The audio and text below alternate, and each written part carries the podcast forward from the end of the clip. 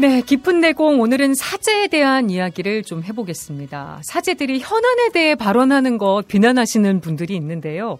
가톨릭 영성심리 상담소장이신 홍성남 신부님과 얘기 나눠보죠. 예, 신부님 안녕하세요. 오랜만에 나오셨습니다. 예, 오랜만입니다. 네, 예. 바쁘게 지내고 계시더라고요. 아, 예, 다른 일 하느라고. 네, 성지순례도 다니시고 아, 예. 강의도 많이 다니시고 예. 저희 방송에도 출연하시고.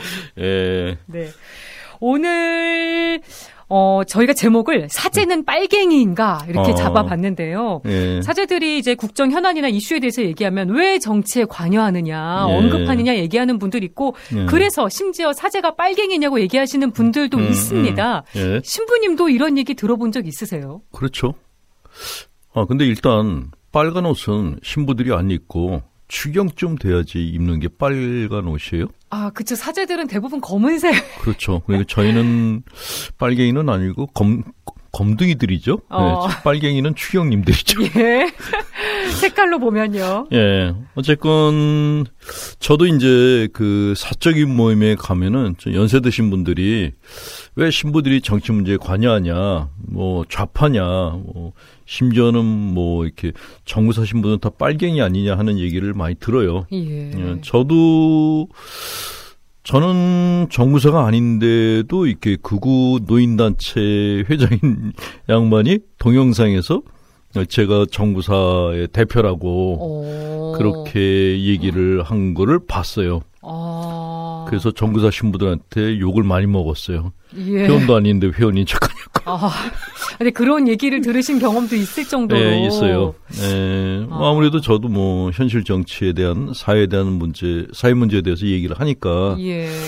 그런데 음, 신부들이 왜 현실 정치에 관여하냐라고 묻는 질문은 사실 의문이죠. 음. 왜냐하면 우리는 예수님도 현실 문제에 관여하셨던 분이거든요. 네, 성경을 보면 그러니까, 다양한 일들에서 어, 이게 그리스도교가 다른 종교하고 다른 게 타종교들은 그냥 본인들의 신앙 안에 머물러요. 바깥 세상에 관심 없고 뭐 어떻게 보면 형이사학적인 문제에 관심들이 많은데 가톨릭교는 현실 문제에 굉장히 관심이 많아요. 네. 근데 그게 복음서 때문에 그래요.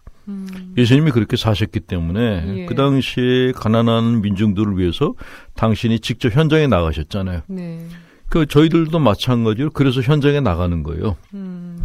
근데 나가 보니까 사람들이 어, 처음에는 개개인의 문제 때문에 고통받는 줄 알았더니 사회 구조 문제 때문에 고통받고 있고 네. 그런 구조 문제에 대해서 지적을 하는 게 맞겠다라고 생각해서 쓴소리를 하는 건데 그걸 보고 현실 정치에 관여했다라고 얘기하는 거는 그거는 너무 우문이라는 생각이 들고 어. 그리고 가톨릭교에서 이렇게 사제들에게 제한을 두는 거는 권력을 잡는 거는 그거는 제한을 둬요. 네.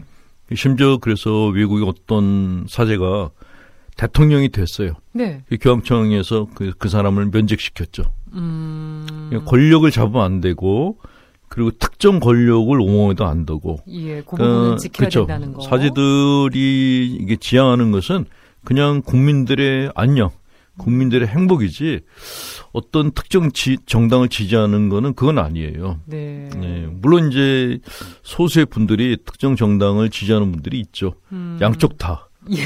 네. 근데 양쪽 다 잘못된 거로 생각되고 신부들은 어느 정당이 아니라 우리 사회가 갖고 있는 모순이 뭐냐 음. 이거에 대해서 관심 가져야 된다. 네. 그는 그런 의미에서 현실 정치에 관여하는 것은 당연하다라고 사제로서 해야 될 일이다라고 생각이 됩니다. 당연하다고 얘기를 해주셨는데. 예. 뭐 빨갱이라는 단어에 조금 초점을 더 맞춰서 보면요. 정작 사회주의나 공산주의 국가들은 사제를 싫어하는 게 아닌가 싶은 그렇죠. 생각이 듭니다. 음, 사실은 제가 신학생 때 좌파였죠.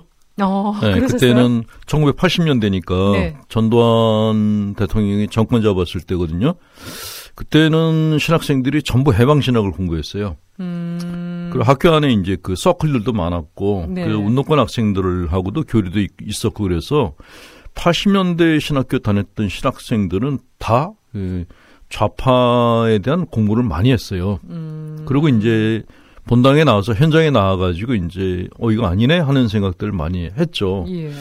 저도 마찬가지로 뭐 학사 논문도 해방 신학 가지고 썼고 어... 그리고 좌파 경제 이론에 굉장히 관심이 많아서 그때 마르크스 경제학 책을 갖고 공부도 하고 그랬어요. 예. 예 그랬는데 음 제가 이제 두 번째 본당 나온 게 여기에요. 명동. 아, 예. 예. 바로 길 건너. 여기를 89년에 와서 1년 동안 그 청년들하고 함께 지냈는데 그 친구들이 NL이었어요. 예. 그때 PD하고 NL하고 두 개 파가 있었는데 NL. 그, 어, 민족주의 계열의 운동권 음. 친구들을 만났는데 1년 동안 같이 지내면서 음, 묘한 감정이 느끼, 느껴진 거예요. 오. 아, 얘네들이 갖고 있는 정의감은 맞는데 너무 자기들만 정의롭다고 생각한 하는 것도 문제고 어... 안에서 이렇게 굉장히 어 공동체원들이 군대식으로 이렇게 그 조직이 이루어져서 예. 이건 복음적인 게 아니다라는 생각이 들었죠. 어, 예, 직접 그런, 이렇게 만나 보시면서 생각이 드신 예, 거군요. 1년 동안 지내면서 그 친구들의 장단점을 이제 두 가지를 다 봤는데 교양은 안 맞는다라는 생각이 들었어요. 어...